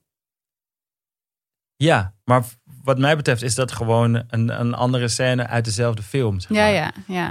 Eh, maar ja, ik snap wel wat je bedoelt. Ik snap, maar misschien is het meer dat ik dat het dat het yin-yang aspect van, Mhm. van allebei de nummers voor mij hetzelfde is. ja maar ja. inderdaad, dat, he- dat ding puur over de dood, inderdaad, dat is wel wat anders. Maar dat kwam natuurlijk ook omdat de dood van mijn vader daar dichter op zat. En, eh, en de dood van mijn tante daar vlak na. Waardoor ik weg was en heel erg het gevoel had van... dat ik daar gewoon echt niet bang voor was. Omdat ik dacht, het maakt allemaal niks uit. Maar nu heb ik weer allemaal nieuwe dingen erbij Mhm. om niet te willen verliezen. Snap je? Ik had gewoon heel veel verloren. Waardoor ik dacht, ik heb niks te verliezen. Nu heb ik weer allemaal dingen erbij. Waardoor ik denk, ik heb heel veel te, te verliezen. verliezen. En dit wil ik allemaal zien en allemaal, eh, allemaal meemaken. Ja. En sowieso heb ik het idee dat je in je nummers heel veel switcht tussen best wel licht. Eh, Hmm. en ook juist weer heel, nou zwaar zou ik het niet willen noemen, maar meer existentieel of serieus. Ja. Is dat, ben jij ook zo zelf als mens? ja. Ik vind het vervelend om eh, ge- toegesproken te worden. om eh, be- dat iemand belerend tegen mij praat. Mhm. Eh, Of dat iemand eh, te zwaar, alles te zwaar neemt. Of alles te licht. Of, dat vind ik gewoon allemaal... Mm, ik heb, kan gewoon niet tegen monotoon. Mhm. Ja, dat, ja, is, ja. Dat, dat, is, dat is het, denk ik. Dus als je tegen mij... Iedereen was de hele tijd fucking serieus. Zeg maar, dan moet ik op een gegeven moment dat even doorbreken. Zeg maar. Mhm. maar als, iemand, als iedereen heel erg frivol... eh, en, en ik denk, hé, hey, wacht even, maar er is wel echt iets aan de hand. Dan wil ik het daar ook over hebben. Mhm. Maar ik denk dat dat hetzelfde ding is wat ik net zei over die muziek. Over af en toe even stil zijn. Dat, dat je in muziek, in luisteraar, of ik in ieder geval, eh, veel meer bij de les blijf als ik niet we- zeker weet welke kant het op kan gaan. Dus als ik bijvoorbeeld, ik, ik hoor een liedje en het is heel vrolijk en dan denk ik, ja, een leuk liedje. Nou, dan kan ik ook weer afhaken. Maar dan hoor ik opeens, oh wacht, het gaat echt ergens over. En dan ben ik er, dan is er iets, iets van een soort van eh, wrijving of botsing of zo, waardoor ik erop ga letten. Ja. ja, dat begrijp ik eigenlijk wel goed. Zou je je zoon aanraden om rapper te worden? Als hij dat wil, ja. Ja? Ja, waarom niet? Vind je het een leuk leven? Ik hoop alleen niet dat hij drillrapper wordt. Zou ik hem ook Wat is drillrap? Weet je niet wat drillrap Nee. Dat is eh, Ja, drill is een, hype. het is, het is een, een bepaalde... Ik zag alleen een kop met TikTok en drillrap voorbij komen, maar ja. ik weet niet wat het Het is. is een subgenre wat heel erg met, eh, met gangs en zo te maken heeft. En eh muzikaal is het is best wel tof. Mm. Eh, heel energiek. Beetje grime-achtig. Weet je wel, Mm. de UK grime. Alleen eh, het gaat nu meer om, eh, om de, de dingen eromheen. Dus eh, gangs die elkaar neersteken en neerschieten en dat soort dingen. ah ja.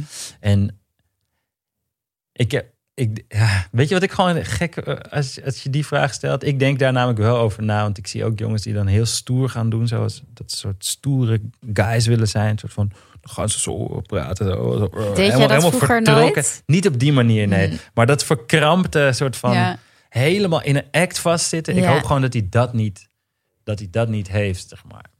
Dat hoop ik gewoon. echt. Elke gewoon echt puber heeft toch wel een fase waarin je niet authentiek jezelf bent, maar zo doet Ja. Ja, tuurlijk, Ja. tuurlijk. Maar dat kan ook, dat kan zeg maar gewoon aandoenlijk.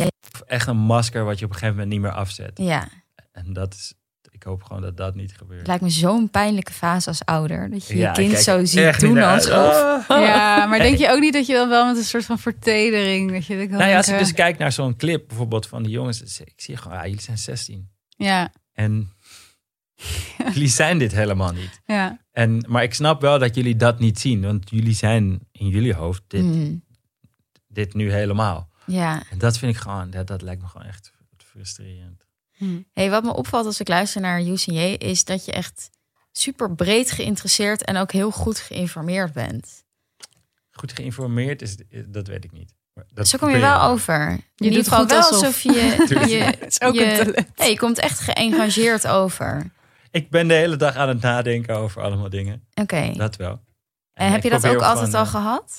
eh, ja, dat denk ik. Ja, ja, zeker wel. En ik vind gewoon heel veel, eh, heel veel dingen niet interessant. Mhm. En, en de dingen die ik interessant vind, daar besteed ik gewoon graag veel tijd aan. Ja. In, eh, Nou, ik zat ook een beetje te denken, want eh, we waren deze podcast aan het voorbereiden en we wilden het ook hebben over of je een, een andere route in je carrière zou willen afslaan.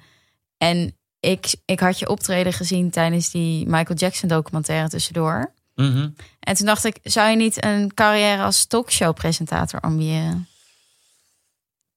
Mm, dat heb ik eigenlijk, dat doe ik eigenlijk.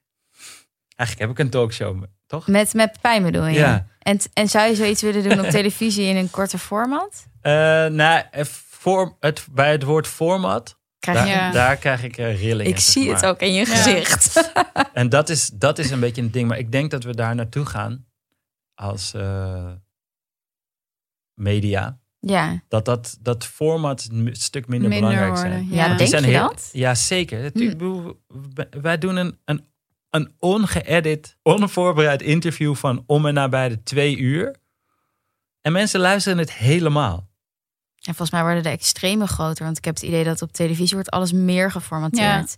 Ja, het is, ik, ik denk dat je gewoon eh, dat het verschil gaat zijn, zeg maar, of schieten met hagel.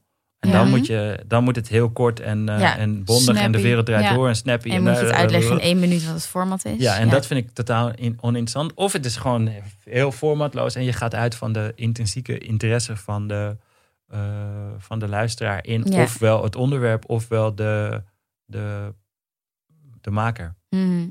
Dus dat, ja, daar zie ik wel wat in. Zeg maar. maar als, als iemand gaat zeggen, nu maak ik nu een vijf minuten versie van Use Hmm. dan denk ik, ja, maar dan hadden we dat ja. wel gemaakt, zeg maar, als dat het idee was.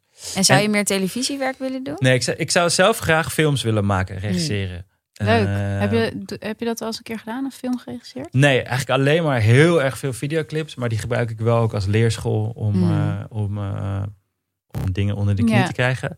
Dus dat, dat wil ik heel graag doen. En ik, ik bedoel, ik zou wel televisie willen maken. Alleen dus, er zijn gewoon wel. eh, er zijn een paar vormen die ik, die ik heel tof vind. En, en, maar gewoon de soort, die rigide televisiekaders of zo. Die, die, Ja. dat, En zomergasten.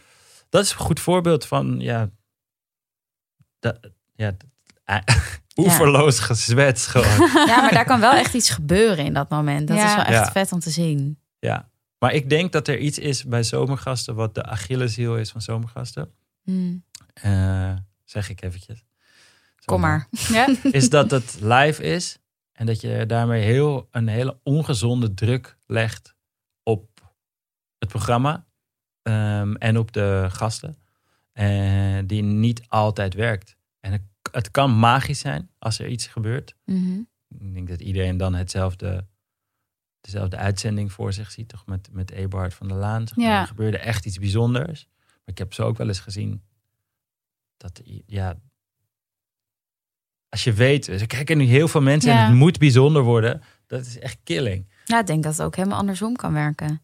Dat juist de druk ervoor zorgt dat, Dat er... het interessant is. Ja, dat iemand rare Ja. sprongen maakt. Of Ja, dat kan. Ja. Maar het is, het, Ja, het is zeg maar de... presteer je jezelf beter onder druk? Of beter als je gewoon helemaal op je gemak bent? Eh, ja, allebei eigenlijk wel. Hmm. Het is, het, mm, hangt een beetje vanaf wat het is. Zeg maar, ik vind druk wel fijn, Mhm. een bepaalde druk. Eh, maar stress vind ik niet, niet Mhm. chill, zeg maar. Maar je leert ook gemak. Hoe noem je dat? Je leert ook eh, rust te vinden in, in, Ja. in, In stress. In stress, in, druk, in, ja, in ongemak of zo. Of gewoon, als, als alles misgaat, dat je dan denkt, ah shit, alles gaat mis. Ja. Maar wat kan ik wel nog doen? Zeg maar? Waar heb ik wel controle over? Is er eens een keer iets heel erg misgegaan? Echt heel vaak. Eh, Kan je een voorbeeld noemen? Ja, dat je gewoon eh, weet, ah, ik heb dit gewoon, dit, deze volgorde van deze show gaat, werkt totaal niet. Of ik, heb, ik ben nu een nummer aan het doen wat ik niet nu moet doen. En het, het nummer wat ik wel had moeten doen, om het goed te, wat ik wel kan doen om het goed te maken, heb ik al gedaan. Of, of ik, ben, eh, ik ben hier begonnen. Ja. Nu heb ik nergens meer om naartoe te gaan. ja, ja. Of ik fok mijn teksten op. Of alles gaat mis technisch. Of eh, ik ben eh, te dronken. Mhm. Of eh, ik heb echt alles. Alles wat mis kan gaan, heb ik, heb ik gehad. Eh, Lijkt iemand gooide een keer een, een, eh, op, bij een, een, het eerste nummer een biertje op het podium, waardoor dat bier op, het, op de synthesizer kwam en de hele show gestopt moest. ik heb een keer gehad dat, eh, dat eh, voortijdig de gord- letterlijk de gordijnen voor ons en neus dicht gingen. Het lijkt me ook dan ook wel rustig om een jaar niet op te treden. is ook weer meer Ja, het is ook wel heel veel, heel veel eh, stress dat als ik bezig ben. denk ik, waarom doe ik dit ook weer? Maar gewoon het moment op het podium. Dat ik merk, ik heb wel het idee dat mijn shows wel echt leuker zijn nu ik gewoon chill ben. Gewoon als ik Ja, gewoon, ja. eh, dat ik niet zo. Ja. en is, is, wat ik me ook afvraag, want ook als ik naar je teksten kijk, van het gaat veel over jezelf op een existentiële manier, niet navelstaarderig vind ik. Maar is het voor jou een manier ook om jezelf beter te begrijpen? Eh, het, is, het is denk ik in eerste instantie expressie. Ja. Gewoon iets. Iets eh, heel gek genoeg dacht, dacht ik gisteren opeens voor het eerst echt na over wat expressie is.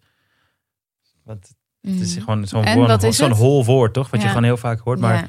het is echt jezelf uiten. Het is Mhm. gewoon iets. Ja, iets. Je wil iets met. eh, met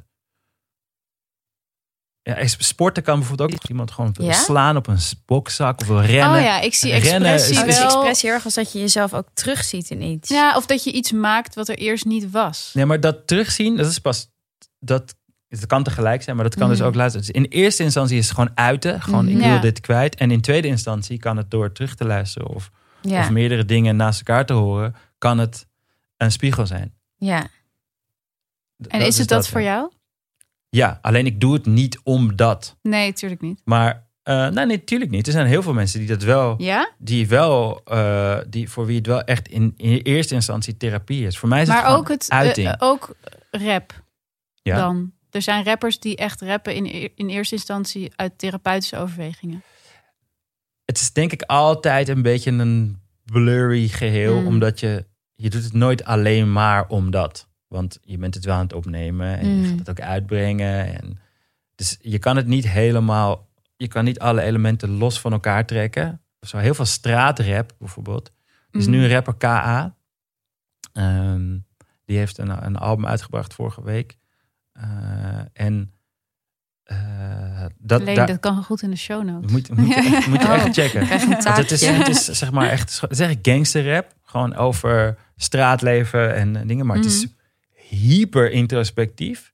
En, eh, en hij beschrijft heel erg, hij heeft het op een gegeven moment over een soort situatie dat hij ergens naartoe rijdt. En hij heeft een, een, eh, een wapen op zijn op schoot, omdat hij bang is dat er eh, iets gebeurt. En hij, hij is aan het zweten en hij heeft angsten en, en dat soort dingen. Toen dacht ik, wow, wat vet eigenlijk dat hij, die dat doet, en dat is gewoon zijn mening, toch de behoefte heeft om zijn gevoelens, om, de, om zijn binnenwereld, zeg maar, eh, eh, vast te leggen. En om dat toch te uiten. Dat is Mhm. een vorm van expressie. Dat is gewoon, hij moet dat uiten. Mhm. Dus de, hij op straat alleen maar zou zien van de, van de buitenkant, Ja, waar je niet bij naar binnen mag. Mhm. En toch zit daar iets wat, er, wat eruit moet. En dat vind ik gewoon echt heel vet om, om, om te zien dat dat gewoon iets supermenselijks is. Ja. Ehm, en natuurlijk houdt hij er rekening mee dat het geluisterd wordt en dat mensen het vet gaan vinden, dat hij er geld mee kan verdienen. Maar in essentie is het, is het uiting. Ja. En is, is jouw expressie alleen rap? Nee. Want ik denk dat het bij jou bijvoorbeeld ook heel erg is wat je draagt. Of... Maar ja, maar een Eh. expressie is gewoon eh, ma- maken. Er, er, was, er is een, eh, een, een Japanse eh, ontwerper, eh weet je, Tetsu. Ja, ik ben zijn naam even kwijt. Ja, Ted noemen, noemen ze hem. oké. Eh, van, eh eh, hoe heet dat merk ook alweer? Double Taps. Zo'n Japans modemerk, Mhm. whatever. Goed, allemaal niet zo boeiend. Maar die, die had een designfilosofie en dat is putting things where they should be. Mhm. Hmm. Dat is het voor mij. Ik pak dingen en die, die volgorde waar, waarin ik denk dat het vet is. Dus het Mhm. kan, dat, met kleding denk ik dat ook. Ik zie soms iets dan denk ik, ah ja, maar als je dat, dat moet je eigenlijk zo doen. En dan is het heel vet of zo, weet ik veel. Of dan denk ik er s'avonds over na van, moet niet altijd hoor. Ja, Nu heb ik het gewoon koud. het is gewoon basisbehoefte. maar eh, dus dat dingen, dingen op, op, op volgorde zetten, op een volgorde zetten of een andere volgorde. Want je, uiteindelijk maak je niks. Je ja. herschikt alleen maar dingen. Mhm. Dat, eh, Dat vind ik een hele bevrijdende gedachte. Ik denk elke maker die denkt, maar wat ga ik dan maken? Maar uiteindelijk is Het het, is er allemaal al. Is het het ordenen Ja. zoals jij het wil zien? Ja. Ja. en dan is het veel makkelijker om Ja. iets te doen, omdat je dan heb je geen writersblok. Want, Ja. dan- want het, alles is er al. Het is alleen maar aan jou om het in een soort Ja. in om het te, te arrangeren, zeg maar. ja, je bent gewoon een soort verzamelaar. Je bent de hele tijd al je elementen. Het is ook veel makkelijker toch om iets van iets te vinden Mhm. dan iets uit het niets te maken.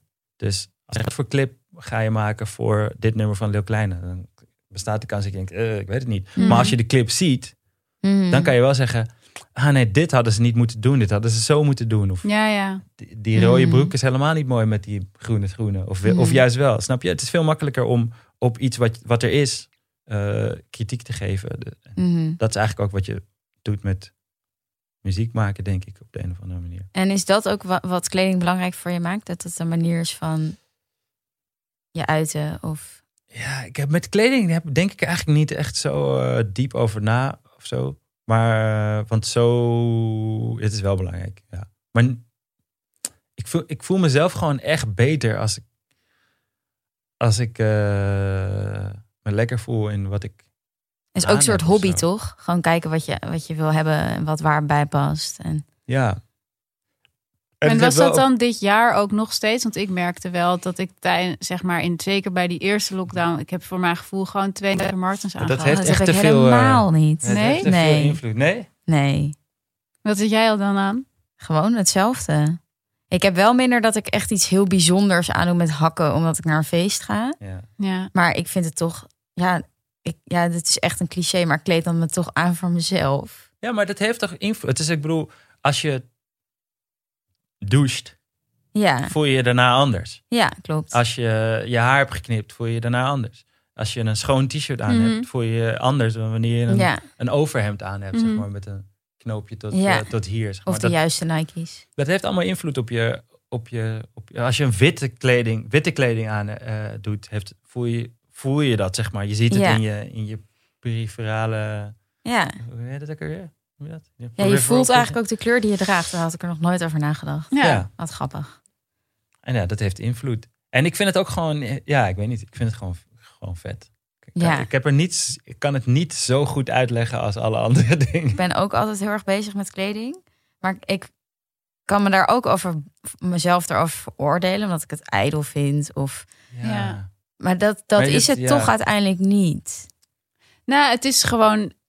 Het is, het is een deel van je identiteit. En ik denk dat het een deel van je identiteit kan zijn. Ik, ik, eh, ik, ik kreeg een foto van mij en mijn zusje laatst. van toen ik 17 was. Die wilde ik heel graag, want vond ik een vet foto, wilde ik aan de muur hangen. En dat ik gewoon eenzelfde outfit aan, gewoon concreet Hmm. eenzelfde vest. als wat ik nu nog steeds draag. Ik heb dat ding dus al meer Hmm. dan tien jaar aan. Ja. En grappig, want voor mij is kleding dus juist meer een eh, verbinding met de tijdsgeest en Ja. met cultuur. dan dat het gaat over mijn eigen identiteit. Ah, ik Nee. heb wel echt heel veel dingen. Daarom gooi ik ook echt niks weg, bijna niks weg. Mhm. Omdat ik eh, de, de, mijn smaak verandert echt. zeg maar echt marginaal eigenlijk. Dus ik heb heel veel dingen van tien Ja. jaar geleden. Echt heel veel dingen van tien jaar geleden. En hou je bij wat, wat er nieuw komt? Of hou je überhaupt, kijk je Ik- ik probeer- modeshows? Ik of... probeer mezelf. Nou ja, ik kijk dus. Ja, Ik nee, kijk ja. dat. Ik kijk, eh, ja, ja, ik dat doe ik heel ook. vet. Ja, ik kijk, je hebt zo'n Het folk. was zo'n schattig woord. Modeshows, ja, dat is uit de ja, jaren ja. negentig. Ja. Ja. Ik wil modeontwerpers die folk, worden eh, later. Folk, folk eh, runway app. Ja, En dan eh, zie je gewoon. eh, maar ik kijk ook gewoon dames. eh, eigenlijk voornamelijk Mhm. dames mode. Dan zie je gewoon een Chanel show Ja. of zo. En hebben ze weer een wintersportgebied nagebouwd. ja, Dus ja, dat is dat decor is heel ja. sick. Ja. Ja. Maar ja, eh, het is wel ook veranderd sinds ik een kind heb. Want ik ben nu wel veel meer bezig met. Kijk, als ik nu een witte broek aandoe. Mhm. Ja. Ja, het is gewoon. eh, Ja, vragen om, om problemen, zeg maar. Dus ik ben wel echt veel meer bezig met kleding die ik mooi vind en die duurzaam is. Mhm. En dan bedoel ik niet per se, want dat is ook wel belangrijk, maar Ja. duurzaam in de, in de milieu, Mhm. op de milieumanier, maar gewoon. En, ja, goede materialen. ja, precies. Nou Ja, dus en dan is volgens mij juist de kunst om dan met die duurzame items je weer te verhouden tot de tijdsgeest. Dat Ja. vind ik in ieder Ja, geval maar leuk gaat aan dat mode. niet altijd soort van vanzelf? Ja, dat is waar. Maar het is- dat is denk ik dus de ervaring aan mode die ik heel leuk vind. Want ik heb wel het idee dat ik echt al eigenlijk, maar misschien is het gewoon zelfoverschatting, maar dat ik nooit echt iets anders draag. Eigenlijk altijd hetzelfde, maar ik voel Ik snap, ja, maar je hebt natuurlijk kleine dingen waarin je varieert. Je schoenen bijvoorbeeld, die Ja. is altijd Ja, tijdsgevoeliger. meer. Ja. Ja, en, en, en ja, je bent toch aan het communiceren toch ermee. Dus Ja, de ene witte blouse is niet, Niet de de andere, andere witte zeg blouse, maar. ja. Hoe je hem draagt en of je dat knoop, bovenste knoopje wel of True. niet dicht doet. Dat zijn allemaal van die ja. soort van signalen of zo. Eh, wat ik wel echt probeer niet te doen, dat, daar ben ik wel echt mee bezig, is ik wil niet eh, per ongeluk meedoen aan een domme trend. Ah ja, dat je Zo. achteraf denkt van waarom droegen we allemaal Ja. dit? Ja. En ik heb dat Zoals echt de vaak- Shutter Shades of zo. Shutter Shades van dacht ik, dit is echt retarded dat jullie Ja. dit nu doen. Maar bijvoorbeeld nu, Heb jij Shutter Shades gehad? Nee. Jammer. je hebt nu toch mannen dragen dan hele strakke soort spijkerbroeken Mhm. en die komen dan soort van tot hun enkels. Ja. Ja. Ja. En dan hebben ze hele dikke schoenen eronder aan. Ja. Ja. Dan denk ik, Maar nu bedoel je wel zeg maar niet Dit zijn super echt coole mannen. tiener- überhaupt denk ik, dit is- Maar staat sowieso gewoon die- niet. nee, maar dat maakt je je, lijf wordt- gewoon niet ja. mooier. zeg maar. Nee. Je lijkt op, een, op eh, eh, de Roadrunner. Ja. Ja, Ja. ja, ja. ja. ja. Maar sowieso die leggingbroeken voor mannen. Ja, als je een rockster bent, is het. eh, is Ja, als je een rockster sexy. bent in de jaren zeventig, is het wel vet. Ja, Ja. dat is zeker waar. Volgens mij eh, gaan we langzaam afsluiten. we gaan afsluiten. Ik moet zo naar rijles. Ik moet ook. eh, oh, ik heb nu een afspraak. Wacht, moet ik even zeggen. Allemaal we- praktische dingen moeten weer gedaan Praktische worden. dingen komen hier de studio in. Ja. Hey Sef, heel erg bedankt dat je er wilde zijn. Ja, echt Ik super vond het leuk. Heel leuk. Echt heel leuk. En ook dank aan de luisteraar die er ook weer bij was. Die er ook weer tot het einde bij Ja. was. Of nou ja, maar zijn eh, jullie nog nog? één vraag. Jullie hebben het Ja. gewoon helemaal niet meer over Monica. Nee. We hebben het er wel over. We doen ook afleveringen met z'n tweeën. Met Monica. Eén op één. Eén op één, Monica. Eh, dan hebben we het wel voor haar. Ja, ja. Nee, met z'n tweeën hebben we het wel. eh, we kijken het wel nog steeds. Mhm. Dus dan hebben we het er wel soms Ja. ook maar het onder vergeten. En er was in het begin dat we wel heel erg ook nog met onze gasten probeerden het over Monica te hadden. Maar goed, dan zat je met de gast en dan zei je van, nou, kijk jij ook wel eens Monica? Was zo, nee, nog nooit gekeken. En dan Ik heb het ook nog nooit gekeken, maar ik, ik ken Oh. haar wel, zeg maar. Ik heb nog, nog nooit... nooit? Nou, misschien een stukje, maar ik heb nooit een is hele... wel leuk, En ze presenteert nu Temptation Island. Ja. Ja, dat heb ik dan weer niet gekeken. dat kijk ik sowieso dat, wel. ook, Ja. eh, dat kijk ik ook. Maar dat is wel echt een zieke carrière move worden hoor. Dan is ze wel... eh, Maar ze deed toch... Ze deed eerst Love, Love Island. Island, ja. I- ja, maar Temptation Island is wel... Nou ja, ik kende... Ik weet Ja, niet... ik ken de regels De van RTL van- 5. Van de Islands ben ik niet zo thuis in. Temptation is, is, eh, is het aanmerk. Is wel echt het aanmerk, ja. Ja? Ja. En Ex on the Beach? Nee, dat is ook echt Ah. heel erg B. Hoe- Oké, laatste ding. Hoe, hoe, hoe zou je de, de islands en de beaches, zeg maar, rangschikken? Wat is, het, wat is Nou, de volgens mij is? Temptation Island is gewoon sowieso nummer één. Ja. Dan heb je natuurlijk ook nog Expeditie Robinson. Die Ja, staat... dat maar dat daar zijn anders gaan mensen niet met elkaar neuken. Nou, dan had je dat op, ehm, op Netflix dit jaar. Love Blind Side, zoiets. Die staat op twee. Ik weet even niet hoe het heet. Love En- is Blind? Ja, misschien heet het wel Love is Blind. Dat was, dat was ook zo'n reality Oh, ik serie. bedoel, was echt ik, bedoel niet zeg maar ja, je smaak, maar gewoon, Ja. de, gewoon echt even de data. Zeg maar, wat is de Oh, nee. populairste? Nee, Wat ik denk dat dit de data is. Ja? Ja, Ja. dat denk ik. die- Love is Blind is het twee? Die op Netflix, dat Ja? is echt ontploft En dat toen. First in- ja. Date? Helemaal niet meegekregen. Eh, First Date, ja, dat wordt ook heel goed bekeken. Maar ik moet eerlijk zeggen, mijn niche zit wel in de streamingdiensten. Dus in Videoland. Netflix. Maar ik denk dat Love Island trouwens ook best wel goed bekeken wordt. Hoor. Maar dat is dagelijks. Dat is zoveel. Moet je echt bijhouden. Maar Ex on on the, zeg maar, wat gewoon op, op de televisie is, is, is Temptation Island, Ex on the Beach. Love, Love Island. Island. Je hebt ook nog Married at First Sight. En First Dates, toch? En First Ja, maar Date. dat is een soort hele kuis- Het is niet dat je met elkaar helemaal. gevangen zit in Op een in eiland. op een eiland. Dit zijn die ik ken. Hmm. Er zijn er vast nog veel meer. Ehm, maar een groot favoriet van mij is ook Married at First Sight. Dat is ook heel grappig dat mensen trouwen en dan een relatie beginnen. Maar goed, we dalen heel erg af. Ehm, Het is zo grappig trouwen en dan een relatie beginnen. ja, het is dat echt is wel het wonderlijk. concept. Ja. toch? ja. Nou, Oké, Veel in te luisteraars. Ja, als we weer met z'n tweeën zijn, dan zullen we dieper Praat- ingaan op deze zware materie. luisteren. hey, dankjewel nogmaals, Sef. En ehm, luisteraars, bedankt voor het luisteren. En eh, tot, Tot de volgende keer. Doei.